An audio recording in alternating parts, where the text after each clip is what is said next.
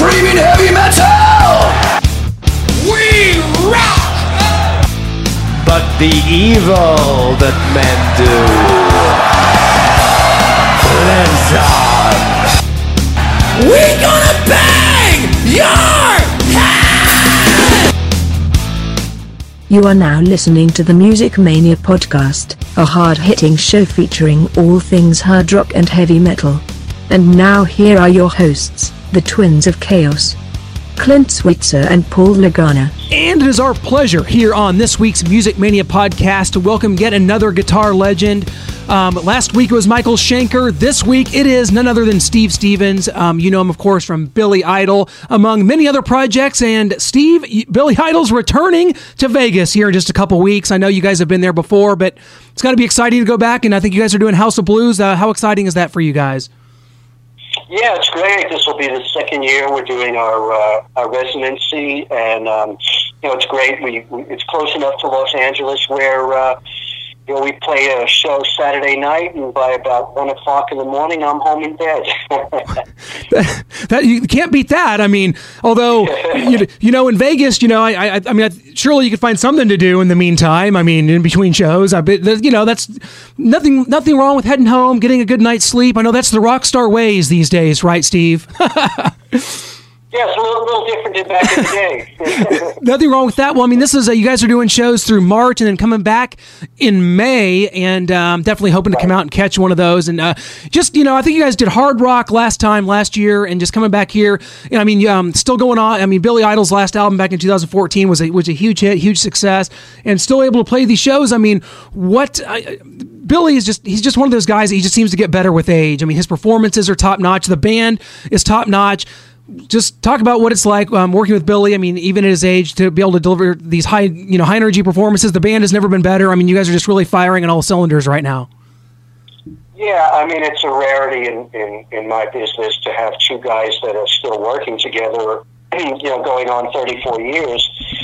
And there's a genuine respect, there's a, a, a genuine um, friendship, you know. Uh, you know, there's a lot of bands that, uh, you know, you'll see on stage, and, and that's the first time those guys see each other, or the only time those guys see each other.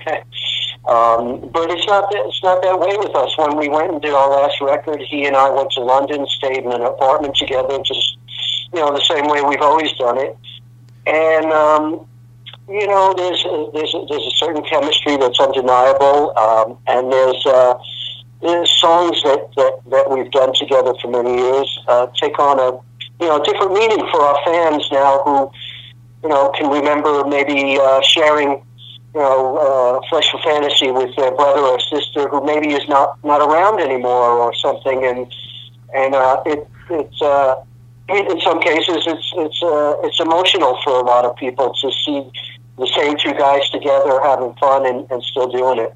Well, how important is this collaboration for you personally? I mean, you got you were there from the beginning, so 1982, the first album. I mean, you've just been this has just been so many years now, 35 years, unbelievably. I guess and I hadn't even thought about it. I did that math quick in my head, by the way. That's kind of crazy, but uh, 35 years. Just how important is this? Because I mean, you've done so many things. You've worked with so many artists. You've done a lot of session work. You've you know done so many things. But this collaboration, why is it important? You know, to you personally?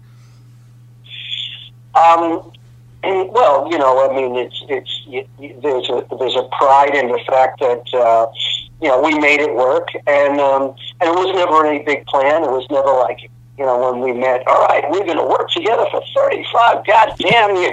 you know, there was never anything like that. There was a brief moment, uh, a brief period where we didn't work together, but we never. Even when we didn't, we never slagged each other off. It was understood that I went off to do some things that I felt I needed to do. Um, but we were always supportive of each other, and um, and there's no, um, I don't know, you know, we accept each other on each other's terms. We're very different people, but uh, you know, bottom line is, man, I'm I'm a huge Billy Idol fan, and when I'm sitting at home and I'm coming up with an idea for a song or something, I hear that guy's voice in my head. You know, that's just I just like what he does, and uh, and I think he, you know, I, I I can speak for him and say that I think he likes the way I play guitar. And, you know, and I Yeah. think that's that's as, as simple as that sounds. That's really what what what the truth is. Yeah, and you know, you talk about going off and doing things on your own. I want to get into Atomic Playboys a little later because that's one of my favorite albums of the '80s. I'm not, I'm not kidding. I absolutely love that album. But let's, you got some so, solo shows also coming up uh, in Europe, um, starting April 5th in London. You got 10 dates all through Europe. Um, kind of tell us what, a little bit about this tour. Uh, what can fans expect uh, from this from this uh, solo tour? And I know you got some VIP packages available at your website, stevestevens.bigcartel.com. You can buy a meet and greet package for these dates, correct?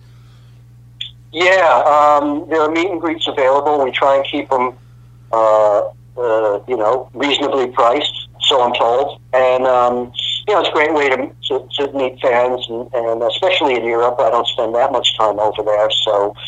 Um, but you know, we felt the time was right to to go over and celebrate. You know, my 35 years of making records, and it's the only opportunity for people uh, to get to hear not not just my guitar playing, but also I'm going to be celebrating all the, the great records that I've been fortunate to work on. You know, either you know, Michael Jackson or Top Gun or something that maybe you know you don't get to hear in the course of the Billy Idol show. So I'll be digging deep into the catalog and uh, and offering a bit of bit of uh, everything for my, my entire career. Well, um, I'll tell you what. If you can promise me this, Steve, I'm flying out to one of these dates. If you can promise me we can we can hear "Pet the Hot Kitty," I'm going to be there. I, that's just It's a must. but know, talking about that album, Atomic Playboys, and I think that's something that uh, of all the solo albums you've done, for me, that one it just it's it's almost like the personification of, of, of hair metal at the time. I love this album. It's always been one of my favorites. Always one that I just keep going back to, and just kind of go into to how this how this all, that project specifically came about because you'd been with Billy Idol, you'd gained notoriety as you know one of the best guitar players uh, in rock at that time. But uh, you know to, to bring on you did it was a big production. Um, the, the, record label it was all a big deal. Just kind of talk about how it all came about and uh, how this uh, beautiful Atomic Playboys situation came to be. Um, well, I think you know it's uh, obviously the height of the '80s success, and that that record represents it on every yes. Um, you know uh, everything from the, the you know big expensive uh, album cover budget to have H.R. Giger do it, something I've always wanted since uh, the first time I saw Emerson Lake and Palmer's Brain Salad Surgery album. Um, I said, "Wow, you know, if I ever get to do an album on my own, that's the guy I want to do it." And and we did, and um, uh, you know, the, the, the record was uh, done after I, I had been signed to uh, Warner Brothers at the, the tail end of the '80s, um, and uh, which which actually afforded me a lot of cool opportunities. Being involved, I've got to give give full props to Ted Templeman who signed me and was my A and R guy. Ted was the uh, connection to being able to do Michael Jackson and Vince Neil, and, um, and there was a lot of good activity that I was involved in uh, around Warner Brothers, and Atomic Playboys was one of them. Um, uh, you know, it's it's uh, it was you know as I said the the, the height of the '80s success. It, it was an expensive record to do. There's a lot of aspects of the record I'm very proud of. Um, but it's a, it's a, it's um, you know, it's definitely in, in one particular rock genre, um, and um, you know, it's uh, it's it's I, I've grown fonder of it over time. yeah. Yeah, and it's it's different, and because you talk about it, you know, we talk about the hair metal aspect of it. it it's it's actually really versatile. I mean, songs like "Power of Suggestion," like kind of the funk and soul aspect that you guys brought to it, and just you know the versatility of your playing. Um, just always been a huge fan of it. Perry McCarty on vocals, I, I just really love. And of course, like you said, that led you into kind of uh, Vince Neil's "Exposed," which is um, you know something that an album that I think was so big for Vince, and another big Warner Brothers production. I mean, that was a big deal. In fact, there was always heard just kind of some drama within the band. I mean, I've always heard the stories about Robbie Crane punching Vince Neil and getting kicked off the tour. What a crazy experience was it making that album and then going on tour opening for Van Halen? Yeah, I mean, I, th- I think whatever happened with Robbie and Vince was after I had left the band. I heard I heard it secondhand, probably the same as you did. Yeah. So but um, you know, when I was in the band, it was uh, you know it was just a lot of strip clubs. it wasn't, hey. we, we, we, you know, it wasn't that that crazy. But it was the first opportunity where a producer, uh, in that case Ron Nevison, and an artist were asking me to play, uh, you know, heavier and you know, where where where I was uh, used to being kind of economical with my guitar style with Billy Idol. Uh, in this case, it was like make the make the solos longer and, and heavier. So it was, it was a great challenge, and um, uh, you know, I'm, I I think that that record stands up well in in, in context to you have to understand at the point that that Exposed was released was the height of Nirvana. Yeah. So we were we were up against a really changing tide in the in the music scene and in the music business. But I think think in light of that, that uh, we did all right with that record. Uh, Absolutely, and uh, you know, you talk about sometimes albums being ahead of their time. This one may be one that was a little behind its time, just a couple years as the train was was moving on. And I, but I, but, I, but not not necessarily in a bad way. That's not a put down. It's something I think that you listen to now, and you think that I mean, if this was released in 1986, you know, maybe um, it's a whole different deal. Vince went on to do another solo album, but you know, you talked about the Nirvana aspect of things and the, the grunge. Well, Motley Crue just the next year releases 94, you know, which is that very grungy, heavy sound with John Corabi. I mean, but but to me, I always like the Vince record better. You know what I mean? Like I don't I don't know what if if you agree with that. I don't know how much you've heard of Motley '94, but I always thought Vince had the better album there. Yeah, I don't, I don't, I don't know. I'm- not familiar with that record, but but I do know that uh, you know prior to Exposed uh, was Doctor Feelgood, and I just took my. I I figured if we ran with the ball and made uh, you know what Vince was known for after Doctor Feelgood, we we Yeah. we'd be we'd be in good hands. And you know, I was a fan of of that record. I thought that was absolutely brilliant, and uh, it still stands as one of the best rock albums of the '80s for me. And Yeah. um, and and, uh, and Exposed was just you know it's, uh, you know I'm I'm I'm a kid from New York. I was used to subways and and uh, and and uh, and uh, you know CBGB's Max's Kansas City, and here I am in Los Angeles. Uh, you know, be experiencing the LA metal scene, and it was you know.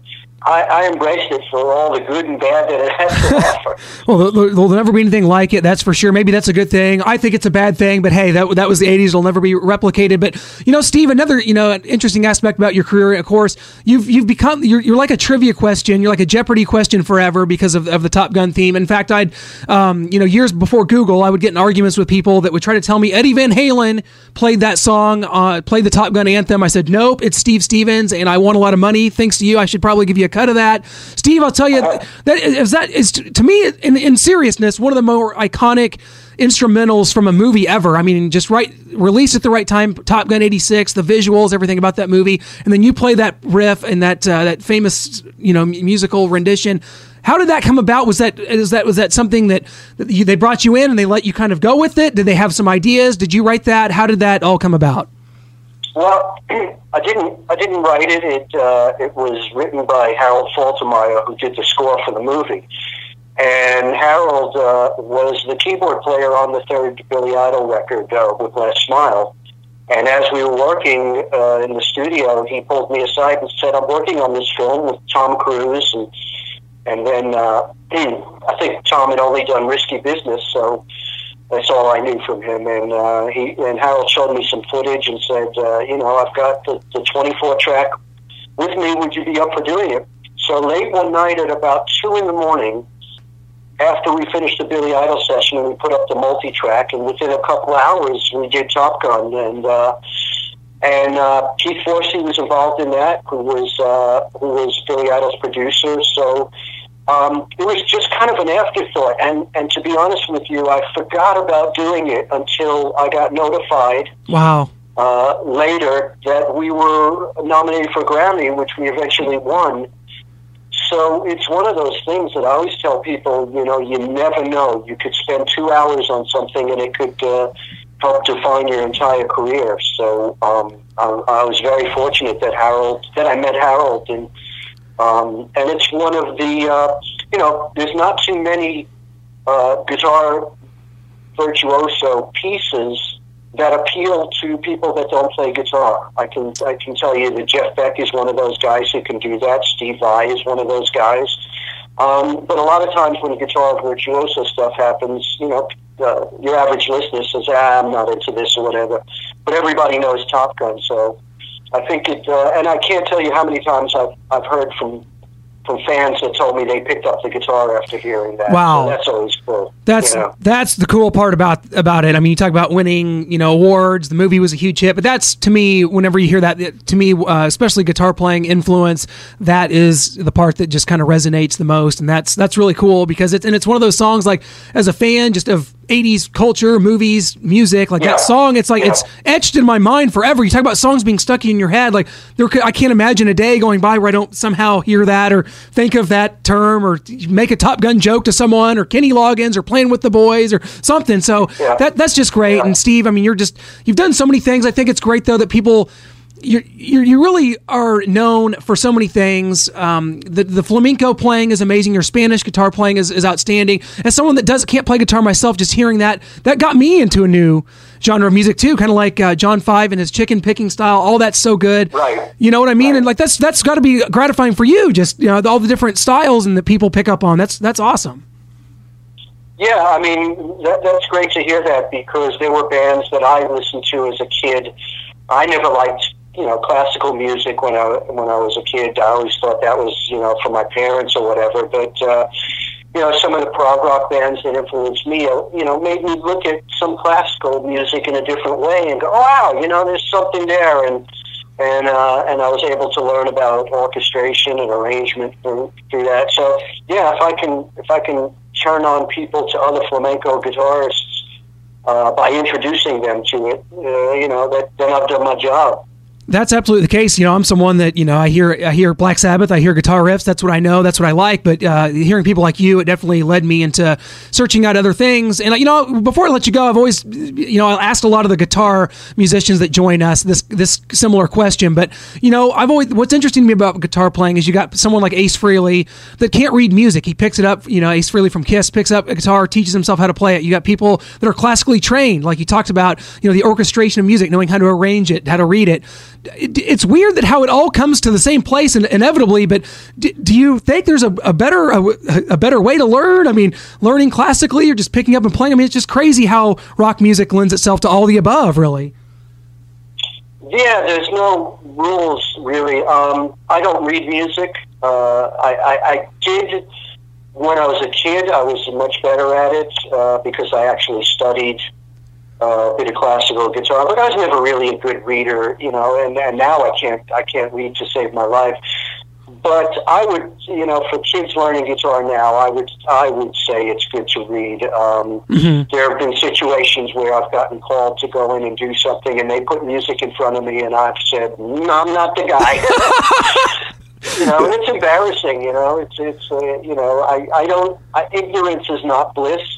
Uh, you know, in this case, I think um, you know it, it, it, it's never good to just read and lose sight of being creative. You know, some of the greatest music in rock and roll has been created by guys that don't read, but it's it's good to to have some formal understanding of it. Yeah, well put. And I think that's what's great about I mean, rock guitar, it's so innovative and maybe it, you know, doesn't lend itself to being Mozart ish in any way. So I think that's maybe what people like about rock guitar in general is just the innovation and the fact that it doesn't sound like something you would hear at a, you know, you know, Mozart or Beethoven, right? But uh, Steve, I'll tell you what, I got to get this out here one more time before we let go. Steve Stevens bigcartel.com. That's where you can go. You can get all the tour dates. It starts, his solo tour starts April 5th in London. Man, that's going to be a great tour. I wish, uh, I wish I lived in Europe for this one, man, but then back with Billy Idol in March, back in May. Good things coming up for you, my man. And I tell you what, can't thank you enough for joining us. It's just been a true pleasure for Yeah, us, my Steve. pleasure. Oh. Absolutely, my pleasure. Absolutely. We'll catch you out there somewhere out in the stratosphere one of these days, Steve. We'll come say hello for sure, my man. All right, thank you, Clint. Thanks so much.